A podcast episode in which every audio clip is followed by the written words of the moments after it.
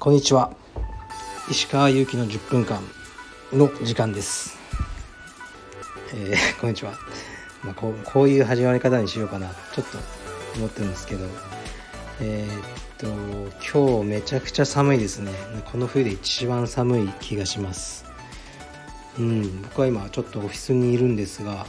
すごく寒くて、足とか冷たい感じですね。で、ちょっとご質問のレターっていうのが結構いっぱい来ちゃって、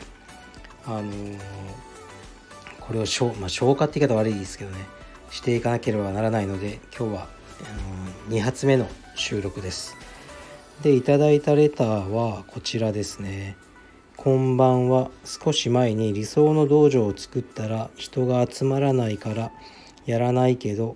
息子さんだけに話すっていうのを見ました。それがとても気になっています。どんな道場なんですか？ぜひ聞きたいです。ということですね。僕がインスタとフェイスブックに書いたことですよね。そんなに大したことじゃないんですよ。道場をみんなやってれば理想はあるけど、それだけではできないことがやっぱいろいろ多分どの道場主の方も思ってらっしゃると思うんですよね。で、それについてちょっと思ったんですよね。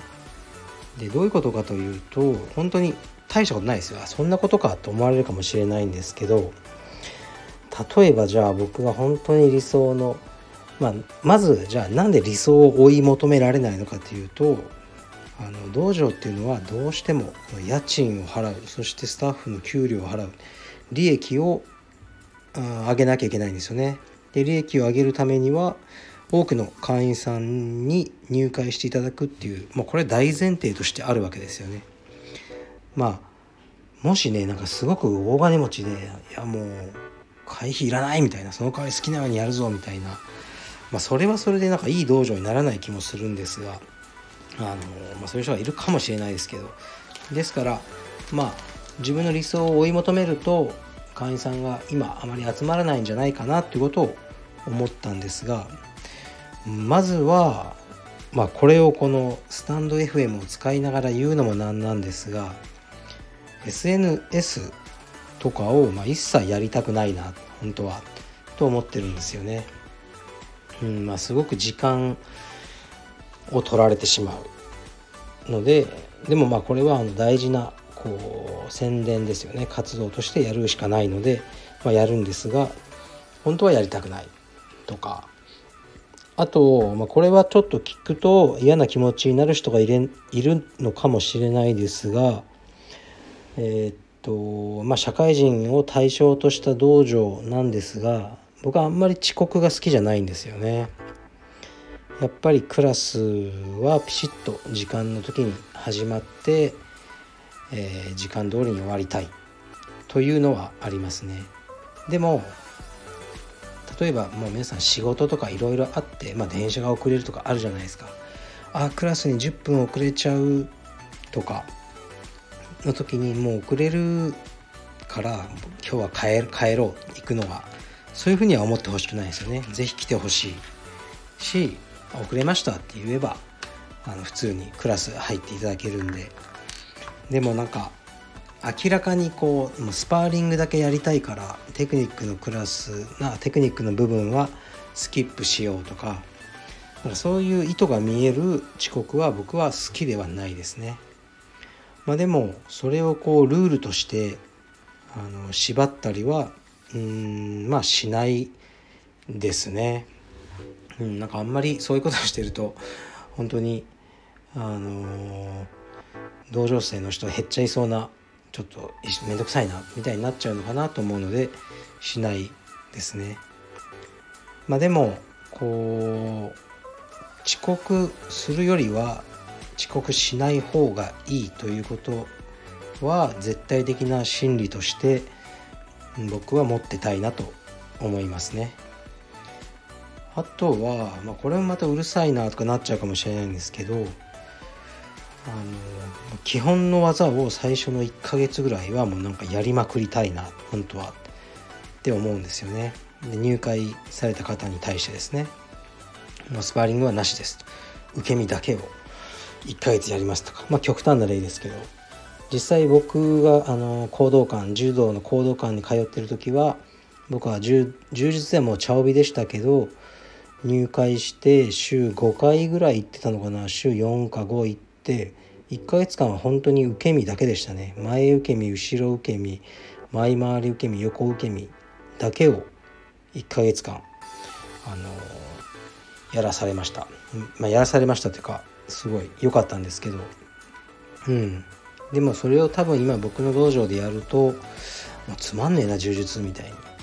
なって、まあ、やめちゃうのかなって思いますね。どうしても柔術の楽しさを分かっていただきたいと思うと、まあ、スパーリングとかこう、ね、技とかもっとちょっと派手な、まあ、やるしかないっていうのはありますね。うん。まあ、ですからそうですね。なんか僕の息子とかは受け身とかもう死ぬほどやらせようかなと思ってますね。まあ自分の子供だけにしかそういうことはできないですけど、とかまあそれぐらいですよ結構。うん。そんなにないです。あとはその僕側の実現したい理想っていうのはありますよ。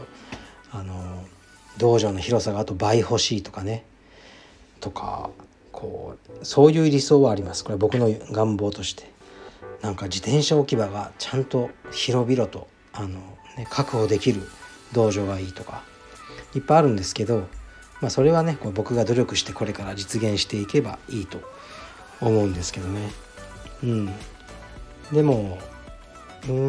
あとこれ分かりにくい例で言うと、やっぱ道場の文化ですね。で、変なスパーリングをする人がいない道場っていうのが良くて、でこれに関しては僕はかなり実現できてきたと思ってますね。変なスパーリングってなんだっていろいろあると思うんですけど、例えばもう上の帯の人が下のなんかね帯の人をこう痛めつけるとか、痛ぶるようなそういう体で覚えろみたいな、そういう道場は嫌ですね。未だになくはないと思うんですよね。とかまあなんだろう、まあ、先生は一切スパーリングしないとかね、こう生徒に負けたくないとか、そういうのもあんま良くないですよね。まあ、僕はもう結構やってやられまくってますね。紫帯ぐらいにさすがに白帯に負けたら嫌ですけどね。まあ嫌だけど、まあしゃあないですよね。それが起きたんなら、まあ、現実は受け入れるっていうとか、まあなんか先生でもないのに先生ぶっちゃって急に教え始めちゃう人がいるとか、なんか道場で変に力持っちゃって、でそれに対して、逆に、インストラクターの方が気を使っちゃってるとか、そういうのはよく見られますよね、いろんな道場で。僕が管理してる道場ではないですよね。それはまあ僕がいるからなんですよね。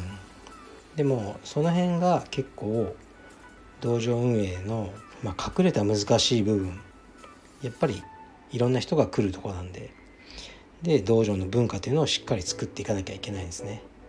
だからまあさっき言った、まあ、受け身とか時間がどうとかは結構、そんな大したことじゃないんですよね。で道場の文化の面はすごく言葉にしにくいし、なんか明文化しにくい部分なんですけど、すごく大事なことで、で僕はかなりいい道場を実現できているという自負はあります。はい、これは皆さんのおかげなんですけど、はい、でそうですね、まあ、その部分だけ取ってもまた詳しくどういうことだってこうレターが来て、またさらに質問が増えそうですが、まあ機会があればねお話ししようと思いますね。で、